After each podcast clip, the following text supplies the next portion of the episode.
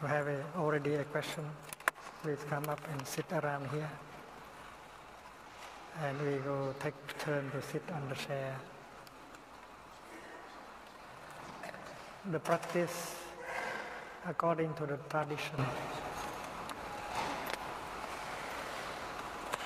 Before we ask the question, we breathe in and out three times with the sound of the bell. And everyone is breathing with us. And then we take the microphone and we ask the question. And we know that a good question does not have to be very long.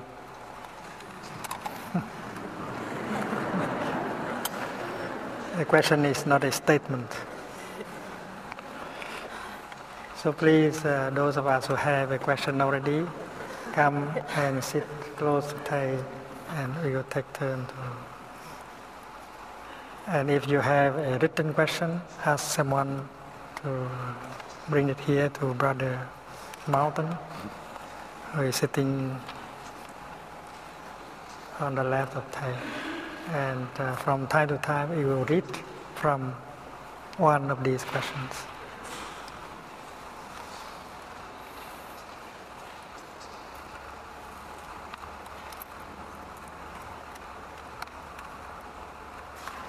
This is the opportunity. Please come.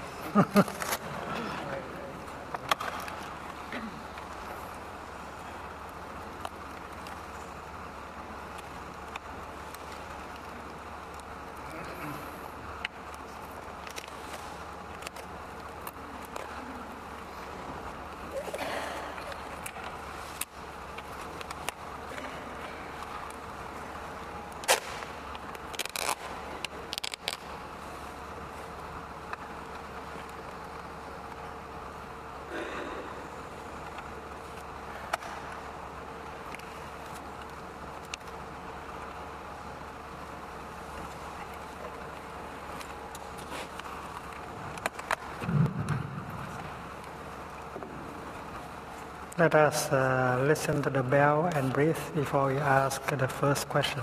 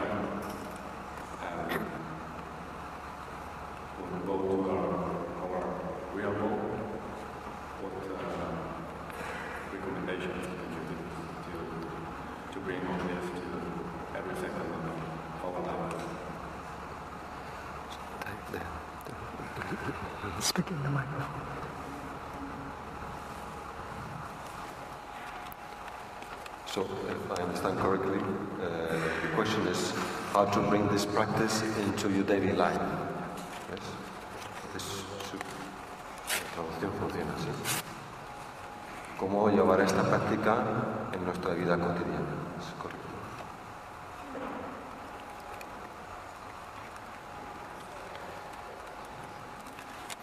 Uh, we just do it.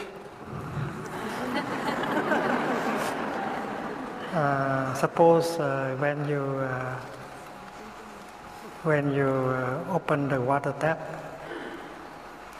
and you see the water flowing, you pay attention to the water and you tell yourself that it's wonderful that the water has come to you, to your kitchen, to your bathroom from high up on a mountain, from deep uh, in uh, the earth. And uh, you feel grateful, you feel happy because the water is there for you. So that is to apply uh, the teaching of mindfulness in our daily life. When you brush your teeth, you might like to focus your attention on brushing your teeth, not thinking, because uh, you have uh, the water, the dental cream, uh, the brush, and you still have uh, teeth to brush.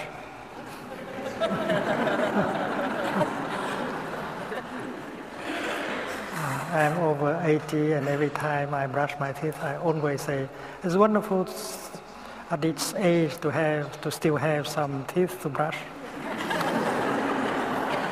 and happiness uh, happiness can come right away. And when you uh, cook your breakfast do it mindfully. Pouring the water into the kettle boiling the water. Every moment can be a moment of joy. Uh, lay uh, lay the table table uh, prepare your tea. Everything you do uh, can be the practice of mindfulness and can bring you uh, joy happiness you are fully present in the here and the now when you drive your car you can drive it mindfully and enjoy every minute of driving when you walk from the parking lot to your school, you do the same. So just do it. Uh, and you have uh, uh, verses to memorize in order to uh, brush your teeth, to sit down, uh, to open uh, your window.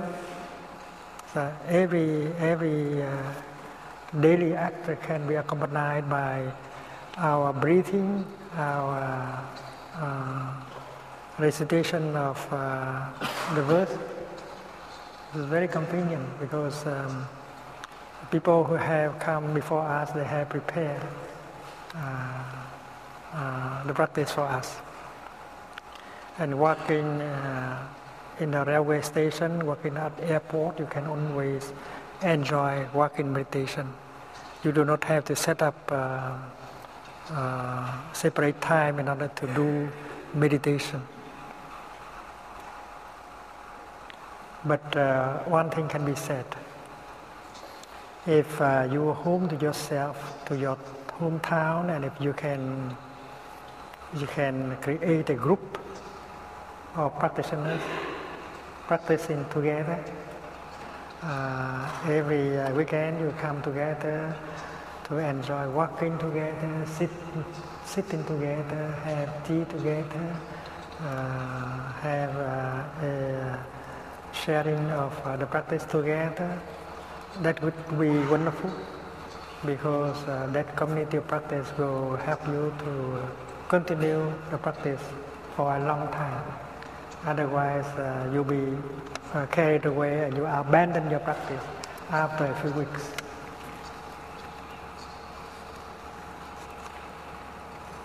Good luck.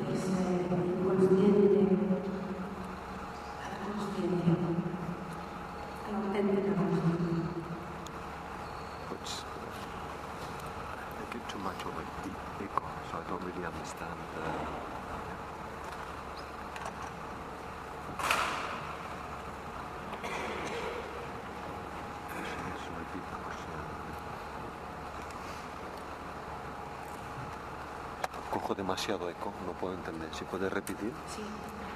Mi pregunta es cómo el mindfulness How can mindfulness ayuda help? You have translated in English later. Yeah.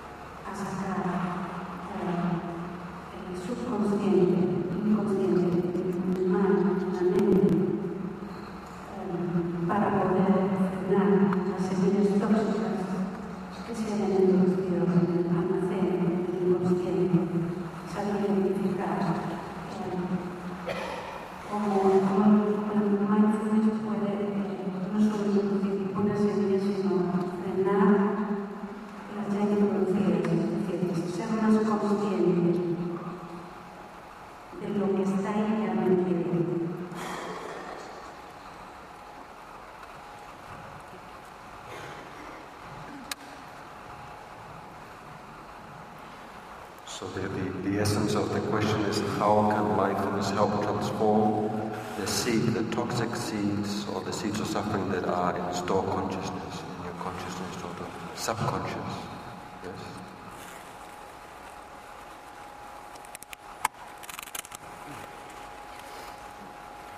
Mindfulness can uh, recognize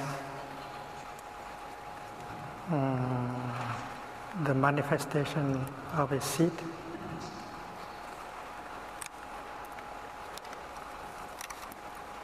In fact, uh, to be mindful is to be aware of what is going on. So, uh, from our from the depth of our consciousness, which is called a store consciousness. There are many seeds, good ones and uh, negative ones. And every time a good uh, seed come up to the level of the mental, the mind, and you recognize it as a, a good, uh, a good mental formation like uh, joy, uh, brotherhood, sisterhood, uh, brother, uh, forgiveness, and so on. So uh, mindfulness recognize uh, the good mental formation that has manifested, and um, mindfulness can keep it longer, can help keep it longer for your nourishment and healing. You continue to breathe or walk and maintain uh, the energy of love or happiness or joy or brotherhood alive as long as you want. Uh, and that is uh, what you do when a good seed like love, uh, forgiveness, joy manifests. But when a negative seed in you begin to manifest, fear, anger, sorrow, hate, violence, then mindfulness help you to recognize it. Hello, good morning, my fear. I know you are there. I will take good care of you. So the first thing mindfulness does is to recognize what is there. Good morning, my anger. I know you are there. I will take good care of you. And you breathe uh, in and out mindfully and continue to generate the energy of mindfulness and with which you embrace your fear, your anger. And you are protected by the energy of mindfulness because your fear, your anger will not push you to do or say things that will cause damage to you and to the other person. So mindfulness protects you if you know how to use uh, the energy of mindfulness to recognize and embrace uh, your fear, your anger tenderly, like a mother holding the baby. Then mindfulness can do more.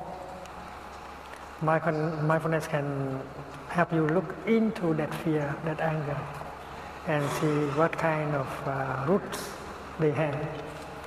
It has come from somewhere, some wrong perception, something like that.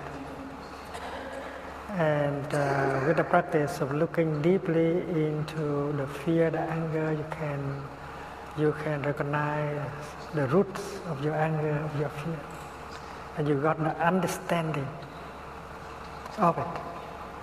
And your understanding of the roots of something will liberate you from from it. So mindfulness can do many things. And the practice of mindful breathing, mindful walking can help uh, generate the energy of mindfulness with which you can nourish yourself and you can heal yourself.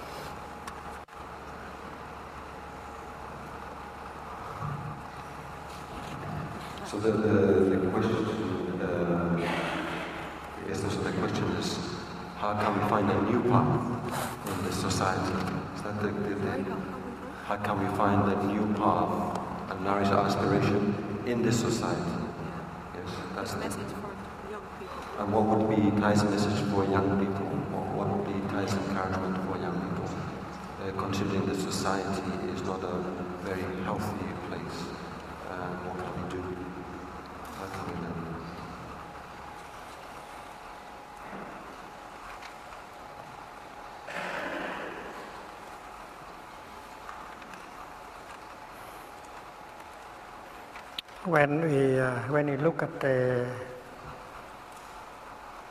uh, uh, adult and uh, and see that that person is not happy.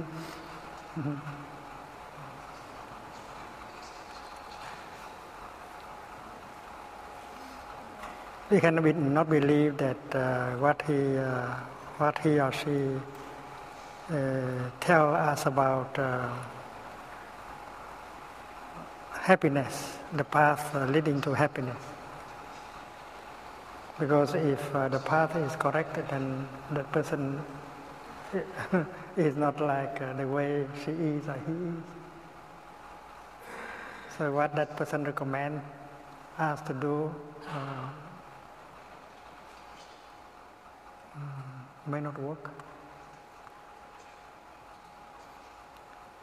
Sometimes uh, they recommend us to they recommend us to do something, but they don't do it. They don't do it. so we have to uh, to be careful. And uh, we can uh, we can uh, base. We can make a decision based on our own experiences. Whatever you do that brings you true happiness, you believe that that is the right thing to do. what uh, you say can bring you happiness and can bring the other person happiness, you can believe in, in that kind of, uh, of thing and you can continue to say things like that. So it's um, much safer to base on our own experience of life. And then uh, I think uh, the first thing is uh, we should have a correct uh, idea about happiness. Because uh, everyone has an idea of happiness.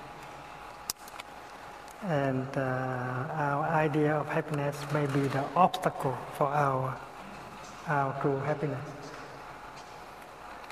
So you have to uh, look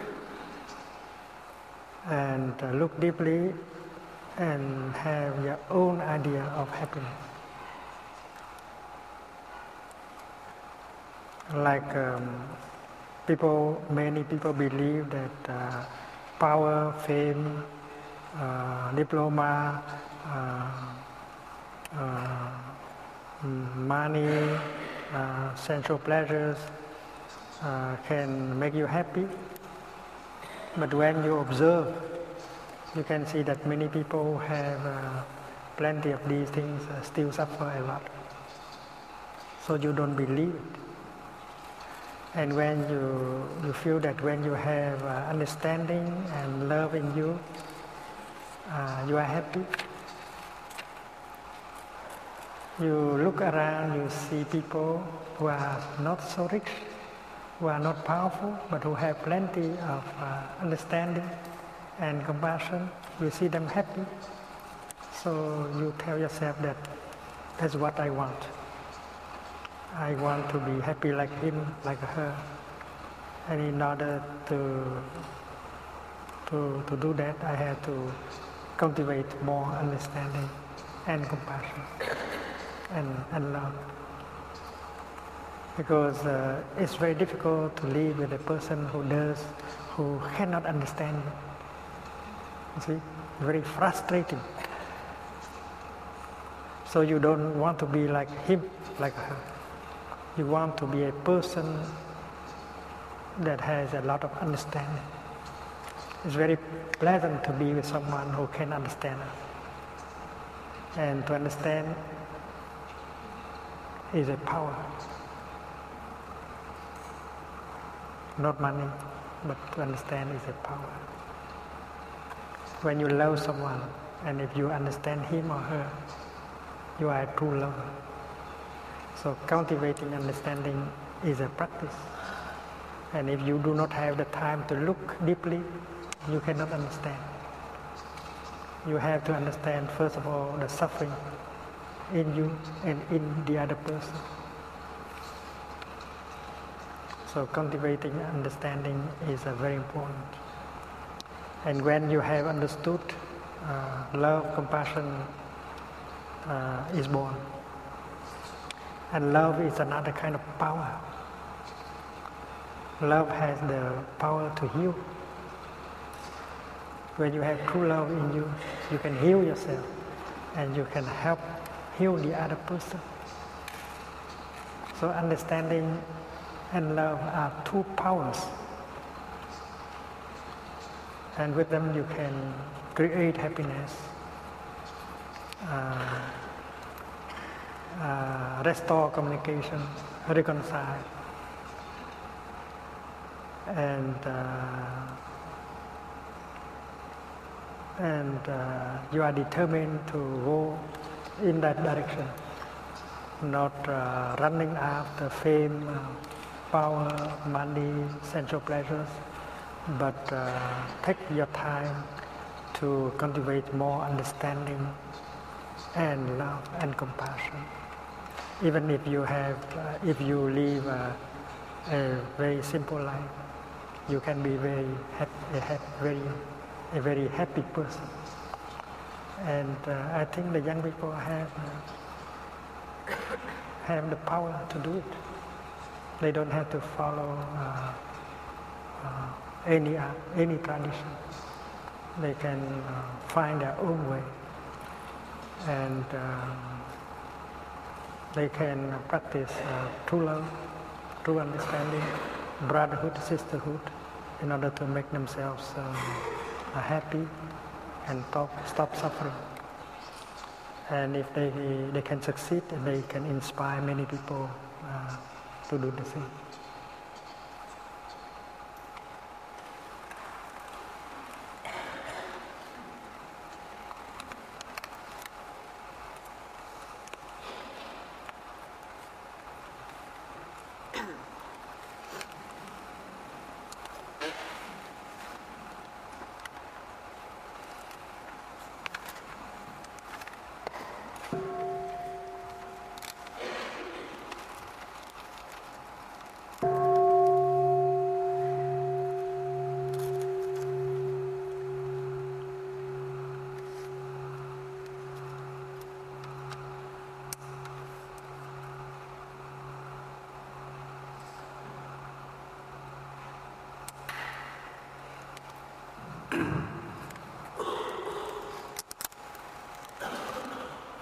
Fast.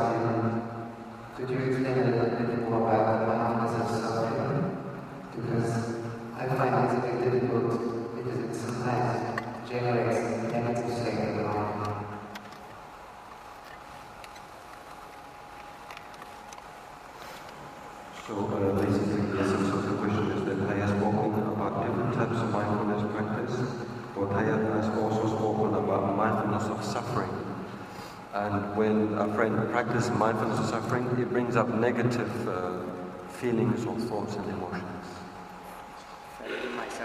For yourself. Yeah. So how to uh, work with mindfulness of suffering? How to practice? Be clarified the practice. And if I can clarify what does that mean by working with mindfulness, mindfulness of suffering? Mindfulness, uh, mindfulness of suffering is very important practice.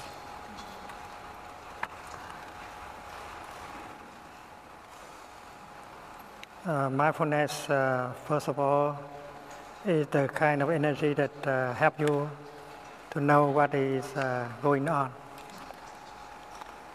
And when suffering is coming up, you should know that suffering is there. And that is a mindfulness of uh, suffering. Most of us do not want to do it because we feel that uh, when we get in touch with the suffering inside, we shall be overwhelmed by it. So everyone is trying to run away from their own suffering. And they, they try to cover up the suffering inside.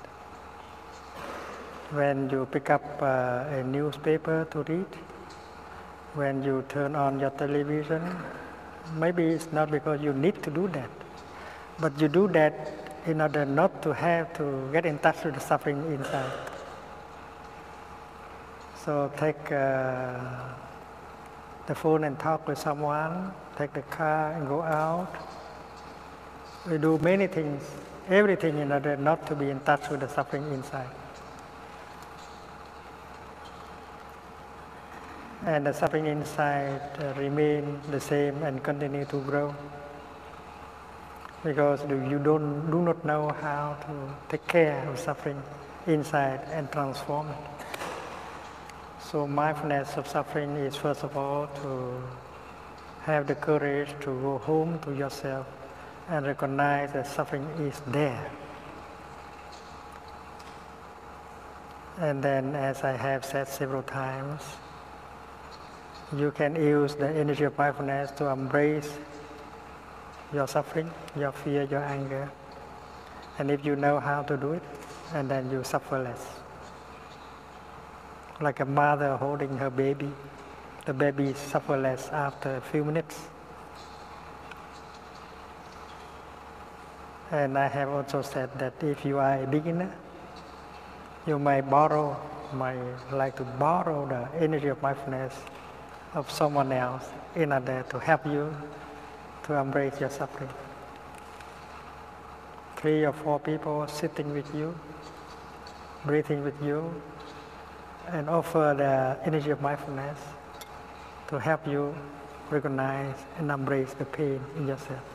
That is brotherhood, sisterhood. And if you live in uh, the heart of a practice uh, community, you profit from the collective energy of mindfulness of uh, the community. And um, we have learned a very important thing. If you want, if you know how to suffer, you suffer much less. That is an art. To suffer is an art. Everyone has to suffer, including the Buddha, including Jesus Christ. But those of us who know to suffer, we suffer much, much less.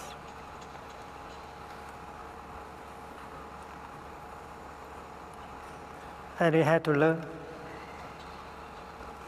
If you have the energy of mindfulness, you can go back to, your, to yourself and you are not afraid of uh, being overwhelmed by the suffering inside.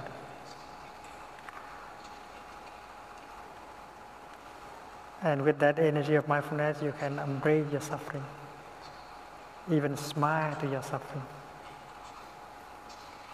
As a mother holding her child, and if you know how to do that, three, five, eight minutes, you suffer less.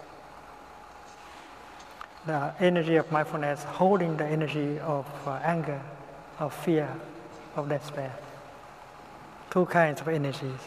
They are not fighting each other but uh, one holding the other, very non-violent, very ten- tenderly. And that is uh, what everyone should learn. It is possible to embrace our pain tenderly with compassion. And that uh, help you to get a relief after a few minutes of practice. So we should remember that uh, someone who knows how to suffer will suffer much less. And then he can go further. He can make good use of suffering in order to create uh, understanding, compassion, and happiness. And suffering has a role to play in creating happiness. It's like uh, when you grow lotus flowers, you need the mud. Without the mud, lotus flowers cannot grow. It's the same with happiness. Happiness is a kind of lotus, and it needs uh, some kind of mud in order to, to grow. And uh, the process is like this there is suffering, and there is uh, mindfulness that can look deeply into the nature of suffering. We listen, we uh, look deeply, and uh, from that kind of practice called the mindfulness of suffering is born understanding and compassion. understanding of suffering, compassion coming out of that kind of understanding. And uh, understanding and compassion are the very foundation of happiness. And we know that understanding and compassion come from the mud, come from suffering. So there is a very deep connection between suffering and happiness. Like the connection between the mud and the lotus. If you try always to run away from suffering, you have no chance. You have to to, to see the goodness of suffering. The goodness of suffering, la bienfaisance de la souffrance. It's like uh, the mud, the mud is essential for the lotus. So happy, so suffering is essential for the making of understanding and love, which is, uh, which are the very foundation of happiness. And when you have seen that, you have right view. Right view is the first element of the noble path leading to happiness. You don't have uh, any discrimination anymore. You know that uh, there is a deep connection between suffering and happiness. And if you know how to uh, how to make good use of suffering, you can create a lot of understanding and compassion uh, that can create happiness in you and in the other person. So there are two things we have to remember concerning suffering. If you know how to suffer, you suffer less. If you know how to make good use of suffering, you can create uh, happiness. And that is why mindfulness of suffering is very, very important. And we should not uh, try to run away from suffering, pretending that it's not there. And in our civilization, mm, most people don't do that. They run away, they pretend that there is no suffering, and they buy, they consume in order to cover up the suffering inside. We consume not because we need to consume. And there are people who, uh, who, who, who, go and look for something to eat, but uh, they are not hungry at all. They eat because they want to forget the suffering inside. Eating is one way, one of the ways to help us running away and not to have to confront, to get in touch with the suffering. And uh, we can practice by ourselves, and it, if we have a community of practitioners uh, supporting us, and then the practice of mindfulness of suffering can be more, can be, uh, can be easier because we have uh, brothers and sisters in the practice supporting us. Uh, they provide understanding and compassion, and with that kind of collective energy, we can easily uh, recognize and embrace our suffering. Clear? Thank you. Uh, we, we read from one uh, written question.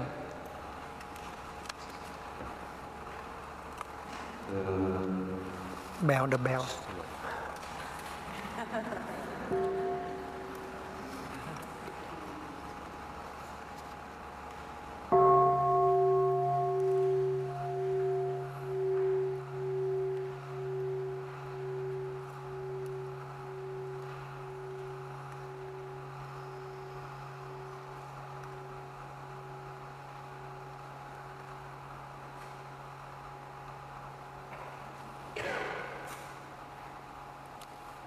The, the, the errors of uh, the past have caused a lot of suffering and are very difficult to liberate. My er- the errors I've created in the past quite a heavy burden. How can I forgive myself for this pain that I've caused? And how to be sure that I have forgiven others? What can I do if I offer forgiveness and reconciliation again and again to others, but the other ones, other people don't respond positively and they keep the door closed?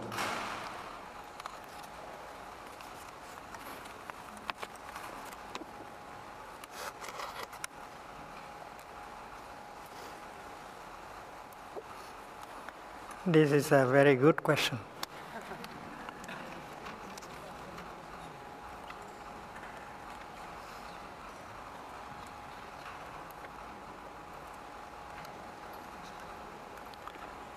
Uh, first of all, we can learn. Everyone can learn from the from from their own mistakes,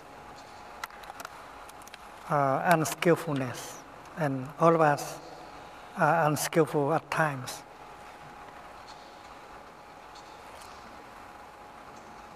Even the Buddha, as a teacher, he was unskillful at times, and he learned from his unskillfulness.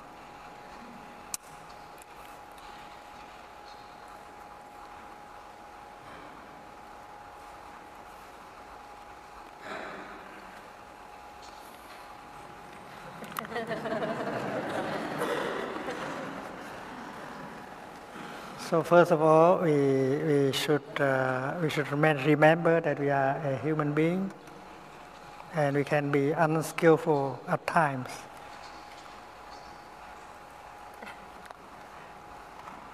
And then the, the practice of mindfulness can always uh, transform, even transform the past. You think that the past is already gone and you cannot do anything concerning the past. But that is not true. You can change the past. Because the past is still there in, uh, in the present. The wound of the past is still there in the present moment and you can touch it. Suppose uh, in the past you have said something unkind to your grandma.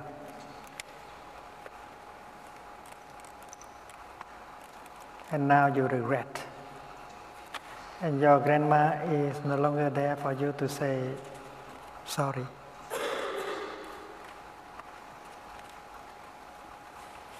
And you have that complex of guilt following you all the time. But according to this practice, you can do something. You breathe in and out mindfully, and you recognize that your grandma is still alive in every cell of your body. You continue your grandma. That is the truth. The genes of your grandma are in you. Your grandma has not really died. She continues in you. So ha- having seen your grandma in, in you, you begin to say, Grandma, I'm sorry. I was not skillful. I promise you that from now on I will never say something like, like that again. And if you are sincere, mindful, determined, and then you can see your grandma in you smiling, and you are healed. You are healed. So you can transform the past. You make an aspiration, a strong aspiration, that from now on you will not say things like that anymore. You will not do things like that anymore. And that is a powerful energy that can transform even the past, and you feel lighter, lighter.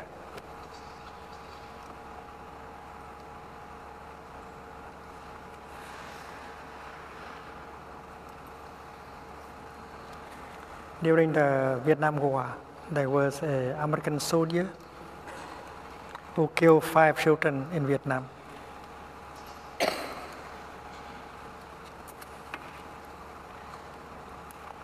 His uh, unit was uh, destroyed by the guerrillas, so he was very angry. And he came back to that village looking the way to retaliate. So he brought with him a bag of sandwich.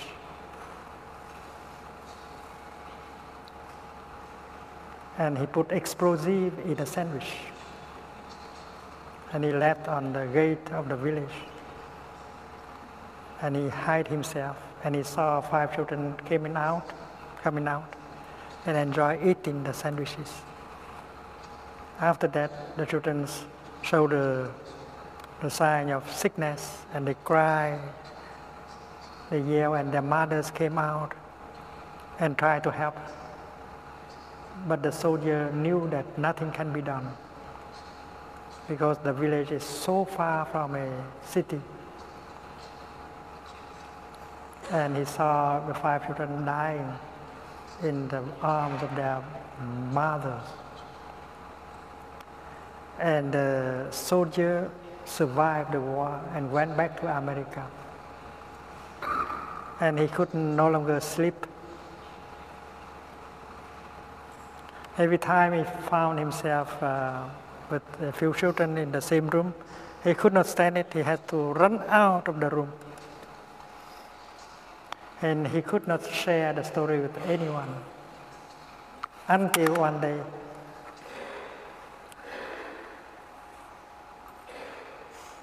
we offer a retreat for war veterans in California.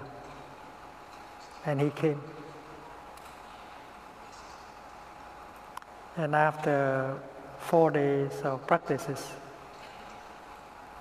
he got enough trust. And during the sharing, he told us the story, crying a lot.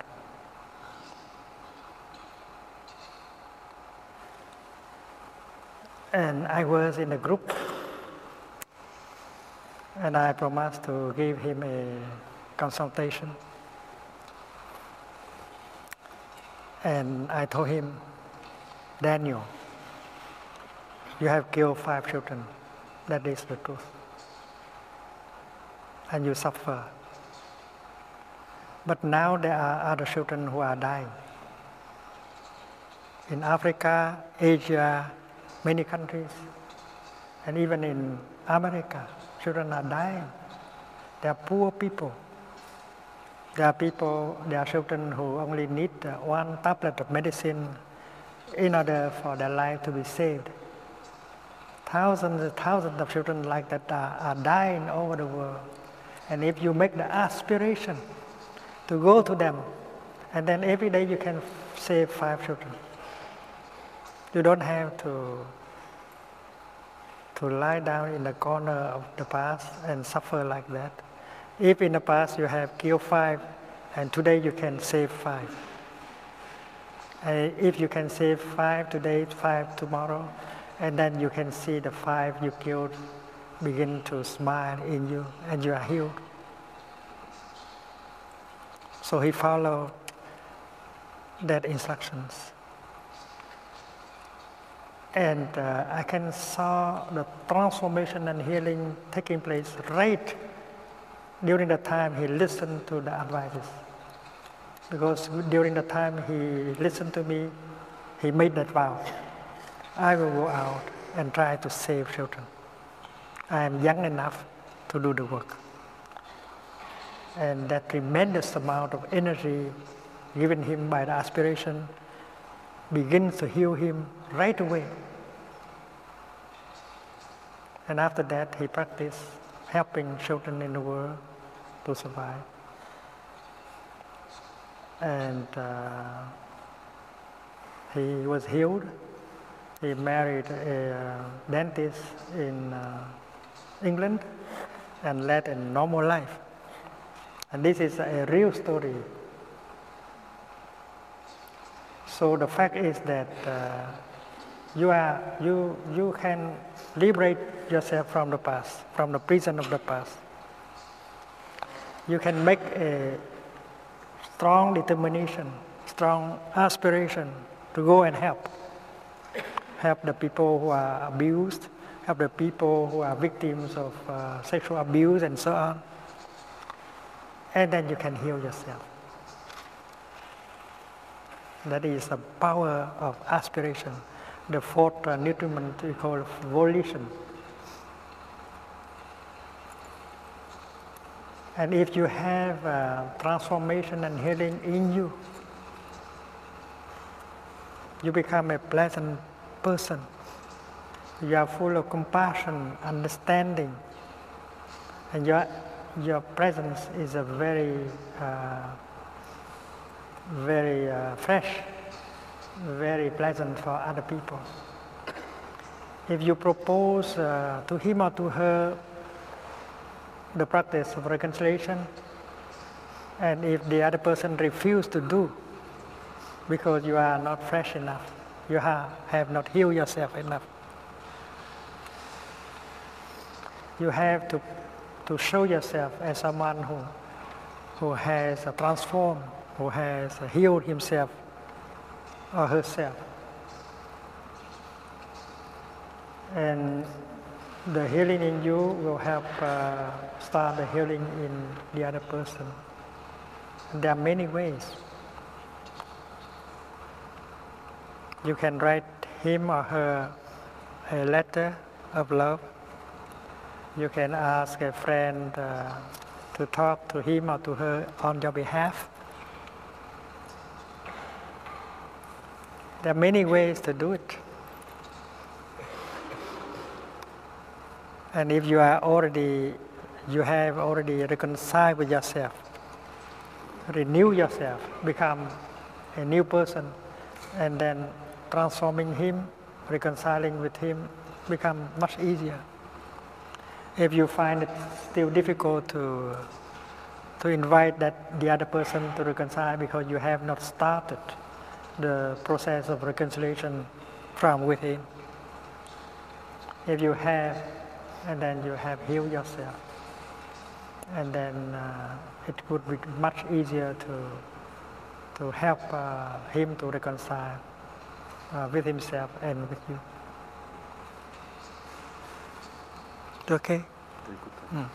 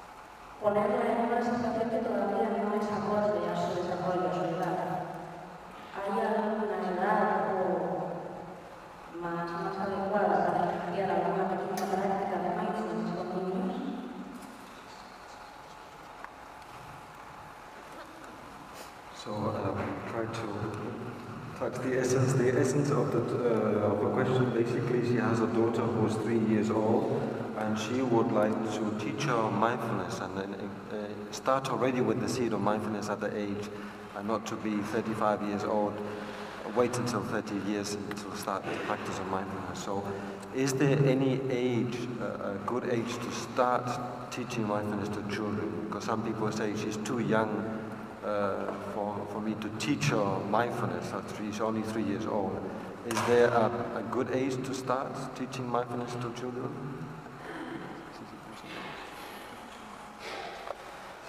You, you can teach your child uh, mindfulness uh, even when uh, your child is still inside of you.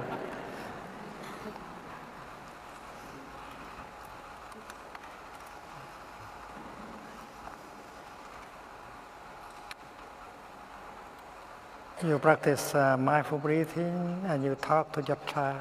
Breathing in, I know you are there and I am so happy. You are mindful of the presence of the baby in yourself. And if you are mindful, the child in you is mindful at the same time. Because you and him or her are not two ident- identical, two uh, entities. Uh, everything you eat is for your child. Everything you drink is for your child. Uh, uh, your happiness is uh, your child happiness. Your anger is your child's anger. So, if you conceive a baby, you have to be very careful. You have to be very mindful. Anything you consume of the four nutriments, the child consumes also. So be gentle, uh, consume only the healthy uh, things in terms of four nutriments. What you read, what you uh, listen, what you eat, uh, what you hear uh, as conversation, they will go directly to the baby. So your practice of mindfulness uh, is the practice of mindfulness of your child. So you can begin at a very uh, early uh, uh, age with your child.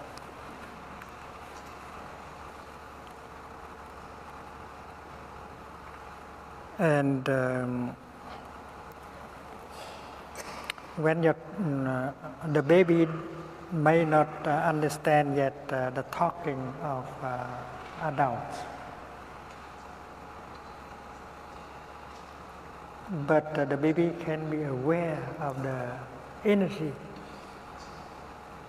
that you radiate. If father and mother are in uh, harmony, loving each other, the baby feel that. Don't say that uh, he, he does not understand what we are talking to each other yet. Don't, be, don't, don't do that. The baby may not understand what you are saying, but the baby can feel the harmony or disharmony between you. So the, your practice of mindfulness, uh, your practice of reconciliation or harmony has a direct impact on, on, on, on your child. And uh, when you hold your baby, if you hold uh, uh, your baby in mindfulness, the baby feels that. And that is a way to teach uh, mindfulness. And when you feed your baby with your own milk, you, uh, you are aware of that, uh, you feel the happiness. So the baby um, not only is feeding himself from the milk, but from your love. So you can teach the baby mindfulness mm, right away in the beginning. Uh, I remember that uh, Dhamma talk in uh, Germany. There were 1,000 uh, people uh, in the talk, and I remember in the front row there were three or four mothers uh, breastfeeding the baby. the atmosphere in the talk was very, uh, very peaceful because uh, we practice mindful breathing, mindful smiling. It's very nice. And uh, before I started uh, the talk, I look at uh, the babies, they are so happy, they are so calm.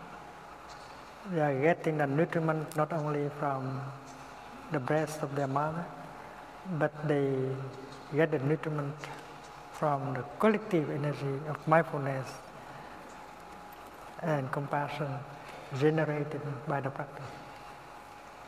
So children, they they know the value of uh, of the practice of mindfulness. And then um, when you are about to uh, have a breakfast with your child,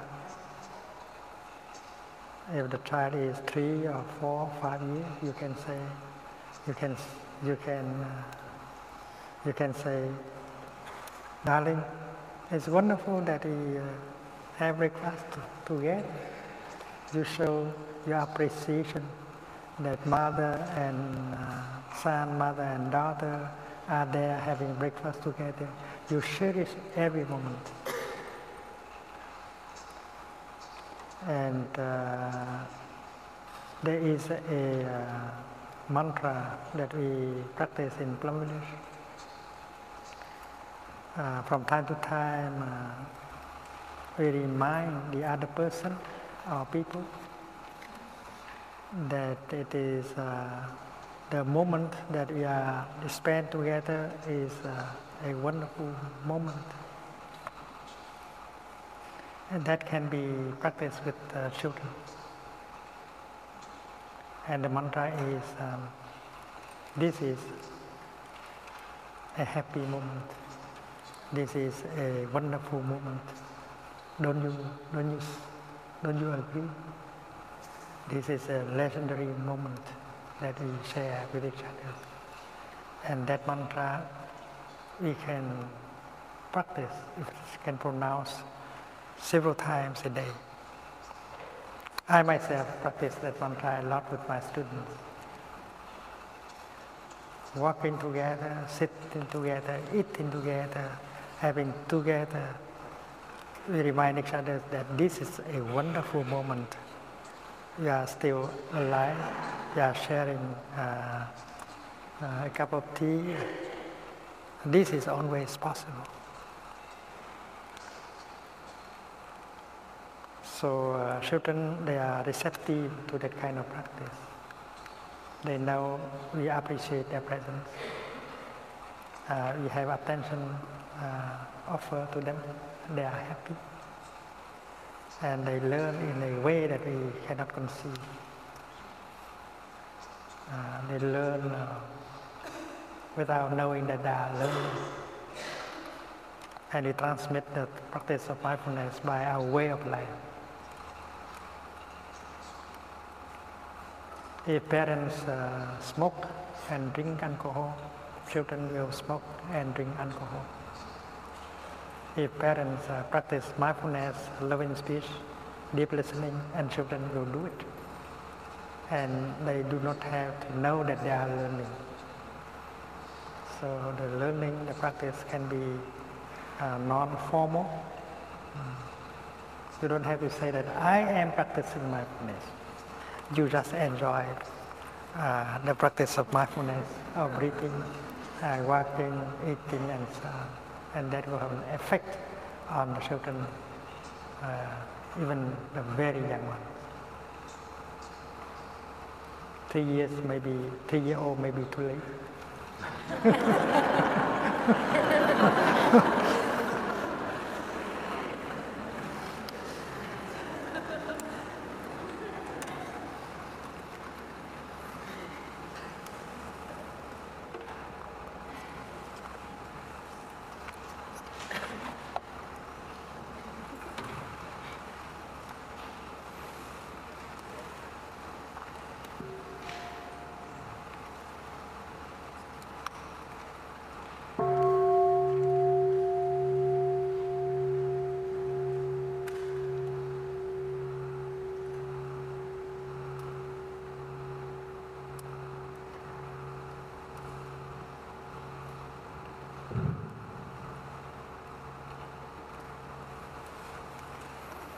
Dear Thay, dear brothers and sisters, uh, I want to deeply thank you all for sharing your time with us. And my question is regarding little kids. When, how uh, can we guide them, uh, help them to look deeply and try to understand the root cause of their suffering, such as uh, uh, anger, anguish, fear, when they are small.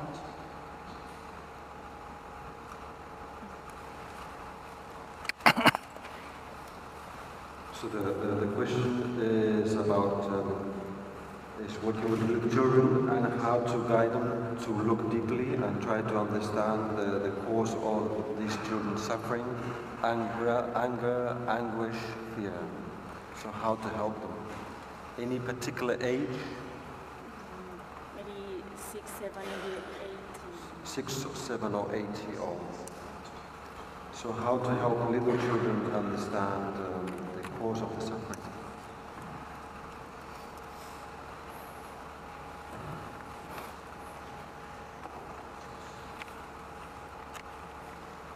Uh, we should not try to give the teaching mm, orally only because uh, often it does not work. As, uh, as teachers, we have the tendency to explain, explain. And in order to explain, we have to use words. And that may turn them off. They are not interested in uh, words and concepts.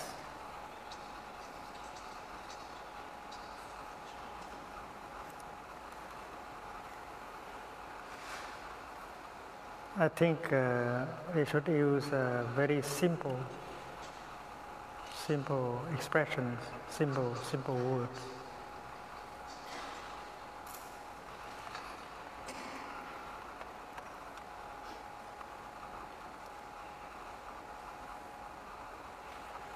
Suppose when uh, when uh, we have anger in us, when mother has uh, mother has anger in herself,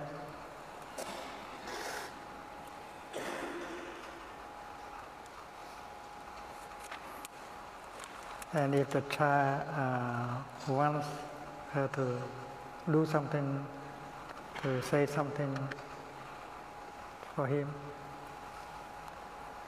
And if the mother realizes that it's not uh, good to do it, to say it when she is angry, she may tell her child that uh, mommy does not feel good in herself. Mommy is a little bit angry and uh, you should allow mommy to, to breathe, uh, to walk in order to calm uh, herself first. You can, you can, you can do like that. That is teaching. You teach by your own life. And if uh, they see you practicing when you are angry, and then they believe you. And next time when they got angry, you, you may say something, darling, why don't you do like mommy? Don't say anything.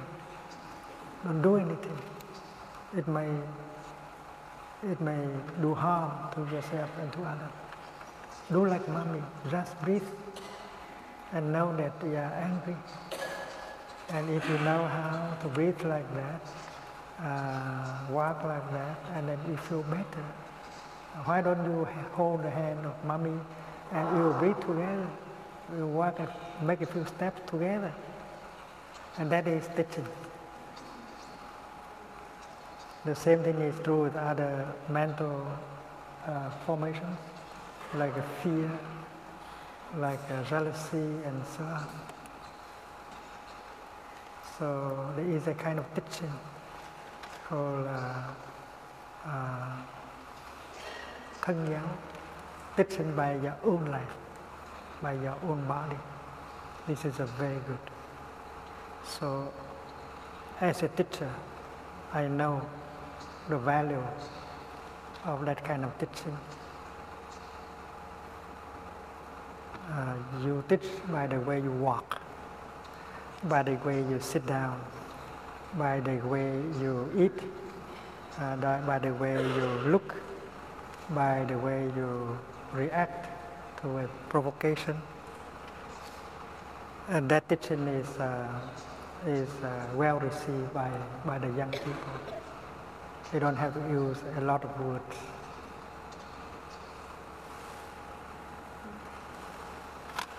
Another question from the floor. This is a question from by a man, I guess, because he says, "How can men today avoid to become a soft man?" So, how can men become uh, more confident, maybe without becoming aggressive?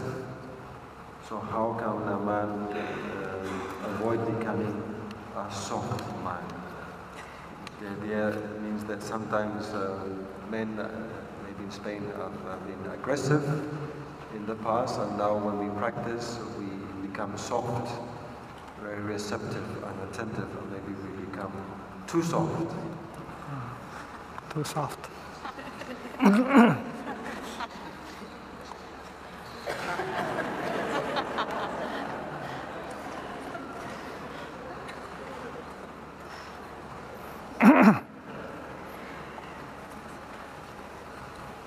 Yesterday we, uh, we, we spoke about uh, noble silence, a kind of silence that is uh, very powerful. It's not uh, oppressive at all. It's very alive. When we, when we, when we stop our talking, when we stop our thinking, we breathe, we become alive we are uh, aware of being with each other. And that kind of silence is very uh, powerful. And in the Buddhist tradition, they, they, they describe uh, that silence as uh, thundering silence, powerful like thunder. La thundering silence. And that those who believe that when they have uh, too much compassion, they become very soft. And that is not true. Compassion is not soft. Compassion is a very, very powerful.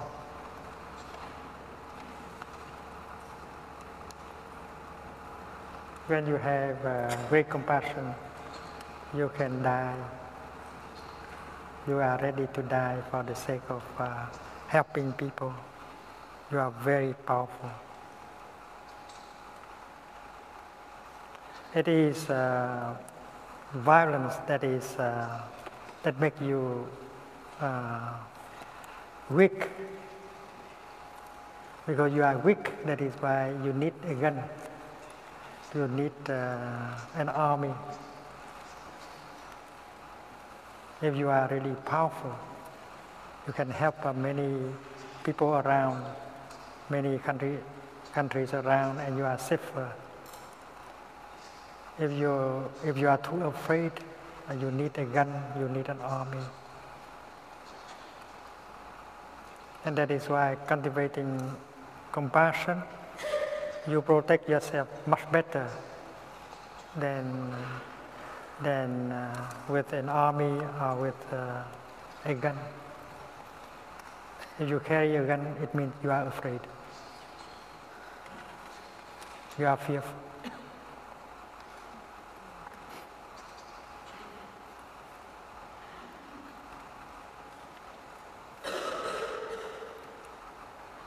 Compassion makes us uh, mm,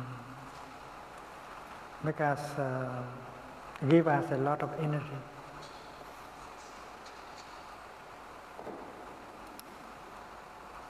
And with compassion, you can you can do everything in order to help people. You are not afraid.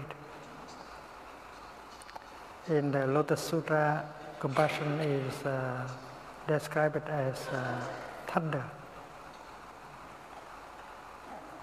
Like a, a, cloud, a big cloud in the sky.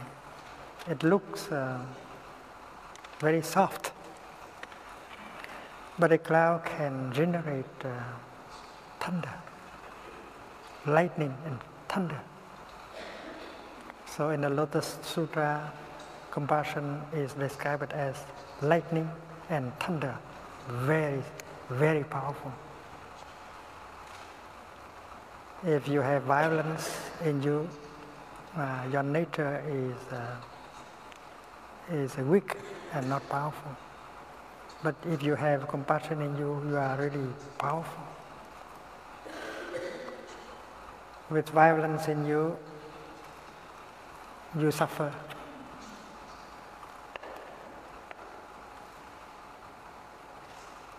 Children, young, uh, adult, teenagers, if they have a lot of uh, violence in them, and they suffer, and we can see the suffering, and they are weak. And if uh, we cultivate compassion, we are healthy and we are powerful. Violence uh, make you sick. It is uh, destroying our, our health, physical and mental. Violence. When you produce uh, a thought full of hate and violence, that thought begins to destroy you and destroy the world.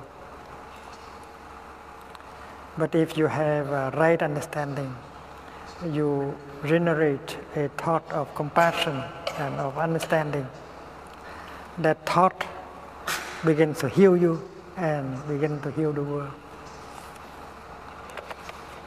And that is the practice of right thinking, thinking in such a way that uh, you can generate uh, understanding and compassion. And that is uh, real power. And uh, compassion can be expressed in the way you think, in the way uh, you speak, and in the way you act.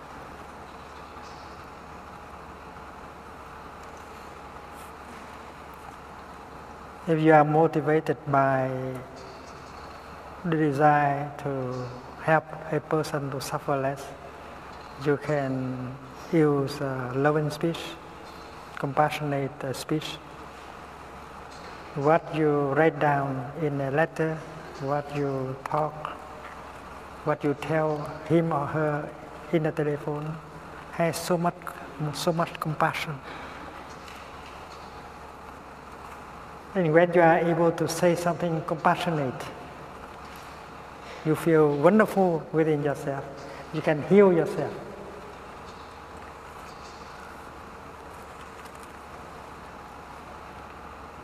And you can begin to help heal the other person. So compassion has the power to heal.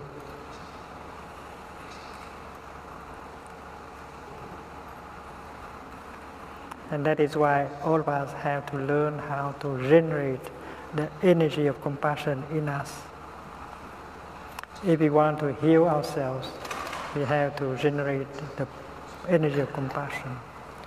If we want to heal our family, make our family happy, harmonious again, we have to generate, to, uh, to cultivate compassion.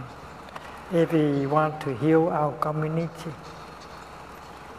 our city, our nation, we have to cultivate more compassion. And compassion comes from understanding, understanding suffering, our own suffering, and the suffering of the other person, even the suffering of the people we believe to be our enemies. They have, they have a lot of suffering in themselves also.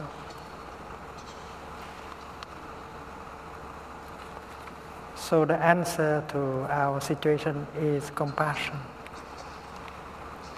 And uh, medically speaking, doctors they begin to know that compassion has a healing power. You have so much hate and despair and anger, it's difficult to heal. But if you have compassion, it's easier to heal yourself uh, Stanford University, Thay begin to study about the healing power of compassion. And uh, they has been invited to speak in uh, Stanford about the practice of uh, compassion. And someone asked exactly the same question.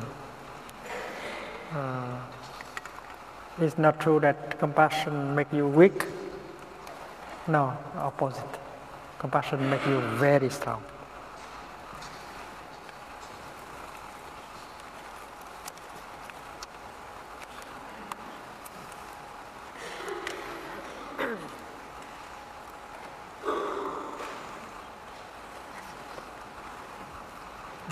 The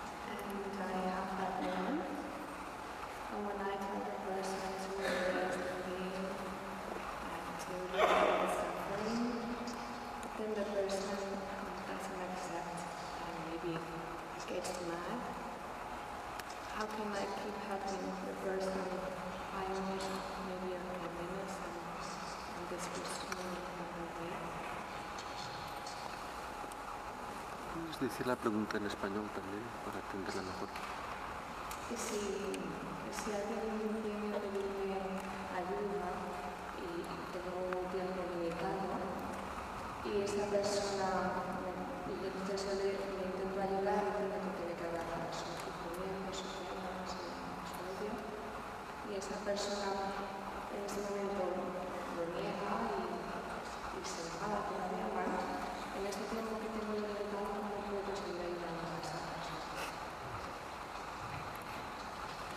somebody comes to her uh, asking for help. I don't have much time to offer to, to this person, and I just tell this person that she needs to uh, embrace her suffering and her anger, whatever emotion. But that person reacts, doesn't want to uh, hear that. Yes? And with this uh, limited time I have, how can I help this person transform? Yes?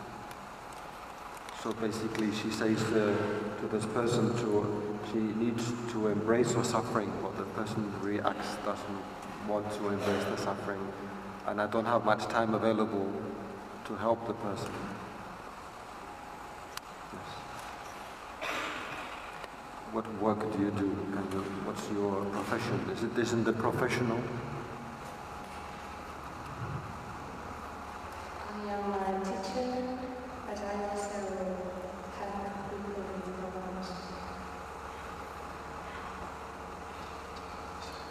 So, it's te- teaching, and you help people with pro- professionally or uh, professionally? Yes,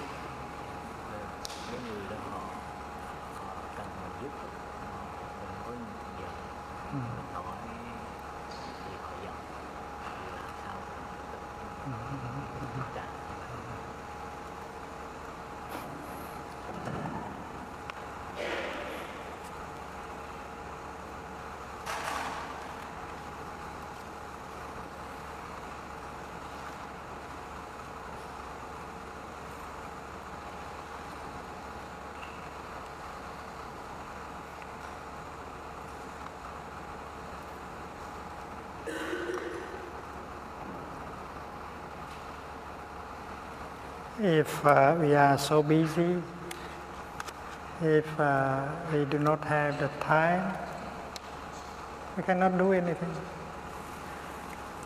So the problem is to arrange that you have plenty of time.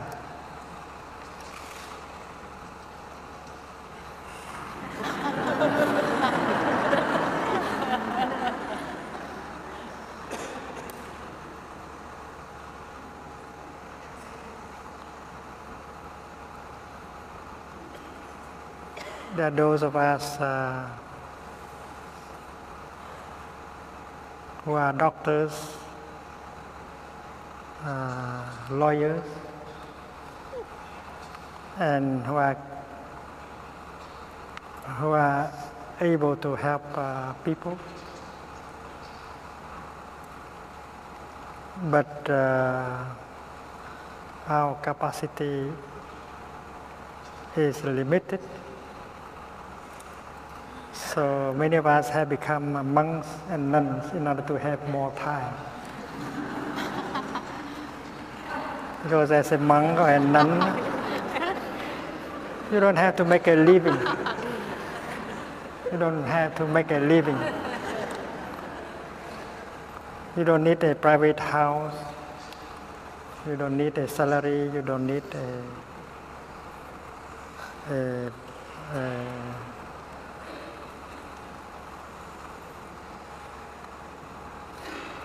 a private uh, bank account and so on.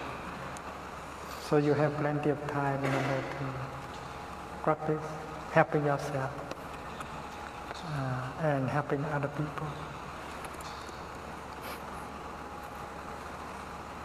So one of the ways uh, to have the time is to live a simple life. Especially and if possible to live in a community. You don't have, you don't need a private car, private house, a private uh, uh, bank account, and so on. You have plenty of time. That is uh, what the Buddha and his monks uh, did. They have plenty of time, walking, sitting, helping people.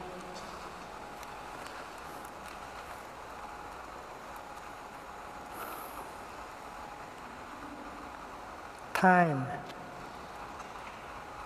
is not money.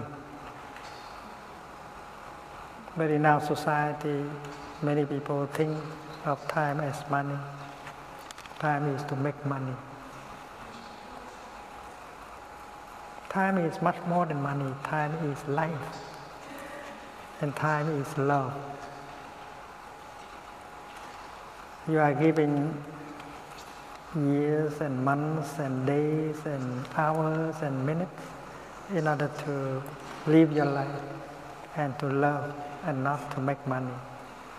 If your um, um, priority is to make money, and then you don't have the time to do the work of uh, loving. You have to love yourself. Do you have the time to love yourself? To take care of your body, to take care of your feelings and so on. If you don't have the time to do that, how can you help another person?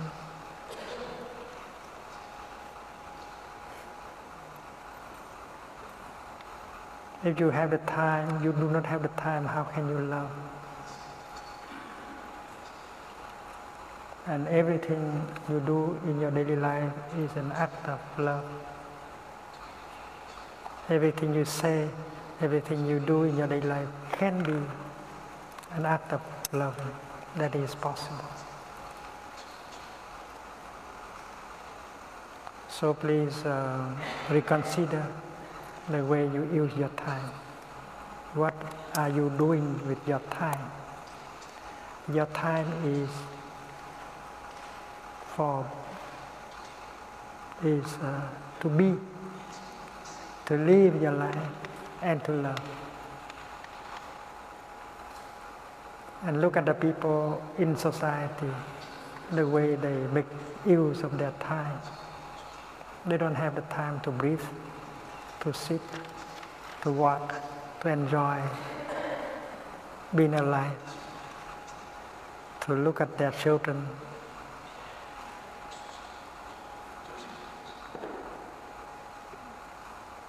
And we are always in a hurry. So there must be a kind of revolution. And those of us who have chosen to be monks and nuns, uh, lay uh, practitioners living in the community, we want to have a lot of time so that we can take care of ourselves fully, heal ourselves, and help heal and help uh, other people. When you organize a retreat, uh, we do it as an act of love.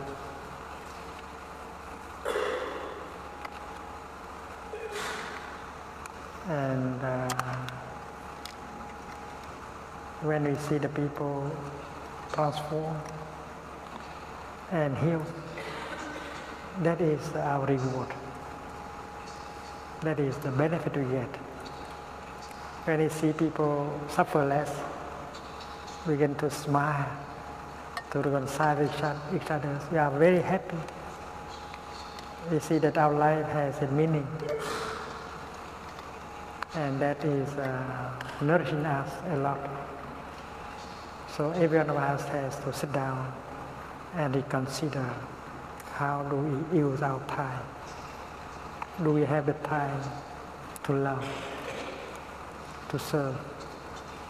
Do we have uh, the time to take care of ourselves, heal ourselves, and help heal our society? This is the question and you have to give the answer by yourself.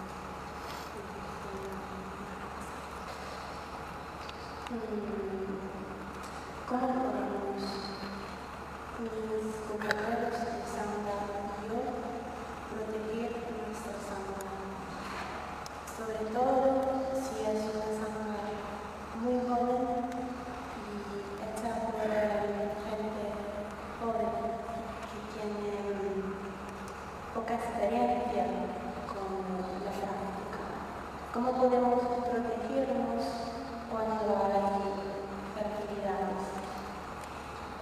¿Cuándo hay qué? Fertilidades.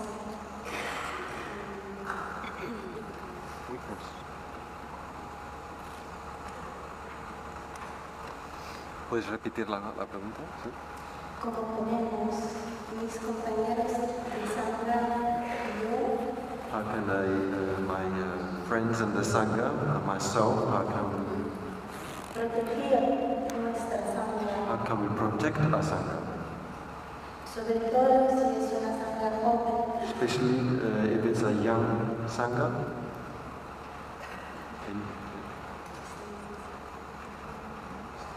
Habías dicho algo más, pues.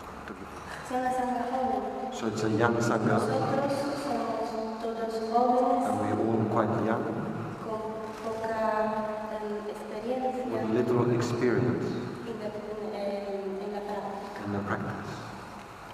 So how can we protect our Sangha? Because we are young, uh, a young Sangha, we have little experience.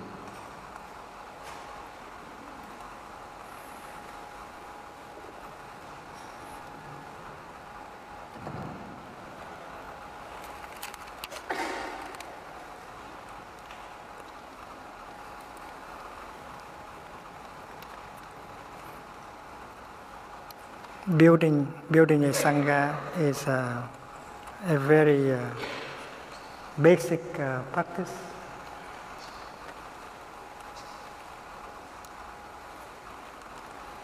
If uh, you have uh, an aspiration,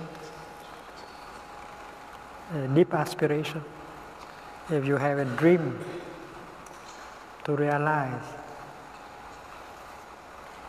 you cannot do it without uh, a community.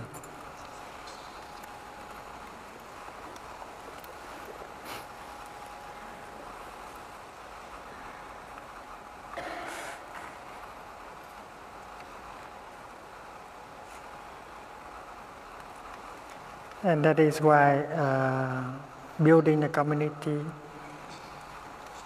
is very important. The Buddha, after enlightenment, knew that he needed Sangha in order to realize his dream, offering the practice and help change the world. So he spent his time looking for friends and set up a community, a practice. And uh, at the end of uh, the first year after enlightenment, he already had a community of 1,000 people. And he spent his time uh, training them how to walk, how to walk mindfully and generate peace and joy with every step, how to hold their bowl, how to sit, how to breathe. So you will do the same. With uh, young members of the Sangha, the first thing you do is not to organize mm, for other people. You have to organize so that we can practice together. We should uh, practice uh, sitting together, walking together, eating together, sharing together in such a way that every time we do that, we, we create more brotherhood and sisterhood and mutual understanding. And we learn to make uh, decision together by consensus. We try to listen to each other. We try to understand different views. And we try to combine all these kind of views in order to make a synthesis of all views. And we, we make a decision collectively like that. And only when we have enough uh, harmony, brotherhood, sisterhood, joy, uh, should we organize a day of mindfulness or a retreat of mindfulness, invite other people to come. And uh, we operate uh, as a sangha and not as uh, individuals. An individual, no matter how talented he is or she is, cannot realize the, the big dream. So we learn to to organize, to uh, uh, lead a retreat as a sangha and not as uh, a person, an individual. Uh, in Village, we try to do that. Uh, it's the sangha who make uh, the decision, and not a person. For this uh, trip uh, to Spain, organizing retreats and public talks, the sangha did everything, including choosing the title of the talk and the retreat. They did not have to do anything. He just obey the sangha. So he has plenty of time to walk, to sit, to breathe. It's very good. So we should operate as a sangha, not as individuals. And if you are able to build a sangha with harmony and brotherhood, you can do a lot of things in order to help people to suffer less.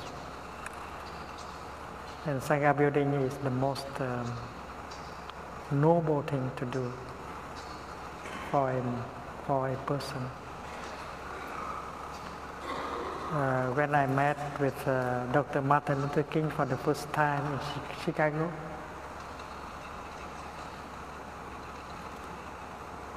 in 1966, we discussed about that because he knew that without a sangha, without a community, he, he could not realize his dream. A year uh, before that, he spoke um, to the team, I have a dream. And I told him that your dream cannot be come true if you don't have a community, and he agreed. I was the I was using the word sangha, but he used the word uh, beloved community. The second time uh, I met with him is in Geneva. We were attending a peace conference, and we had an opportunity to discuss more about uh, sangha building. Unfortunately, he he was assassinated. Not very long after that.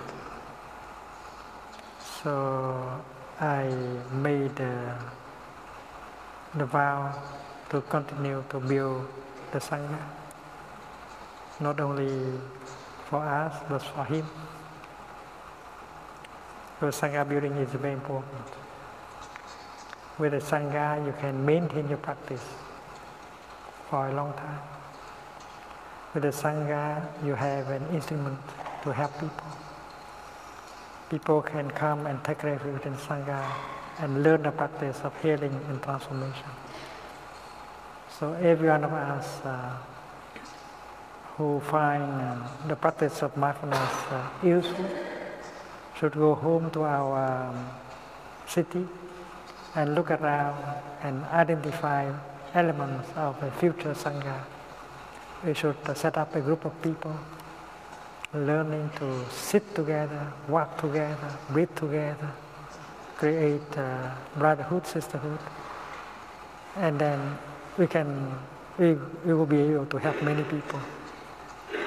And school teachers have to set up their Sangha of school teachers. Psychotherapists also have to set up Sanghas of therapists uh, doctors, nurses, uh, even business leaders have to come together and set up sangha in order to support each other. We all need a Sangha. Without a Sangha, they cannot do anything.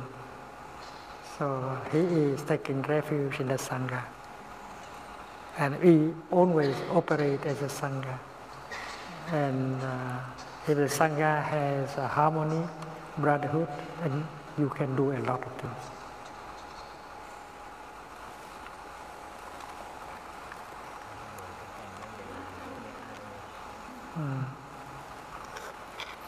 Uh, today uh, we have walking meditation again, but we we should um, we should go with the same speed.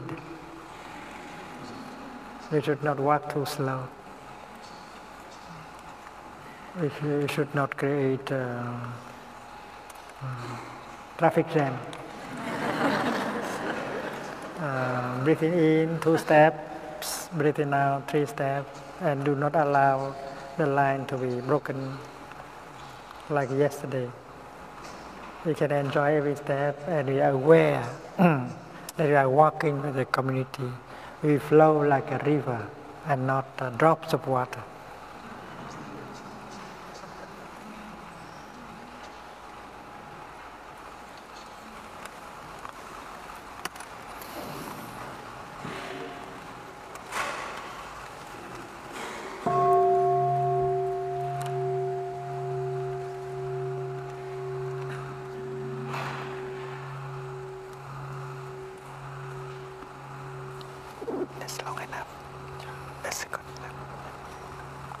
You. Um, we shall uh, we shall gather and begin our walking meditation in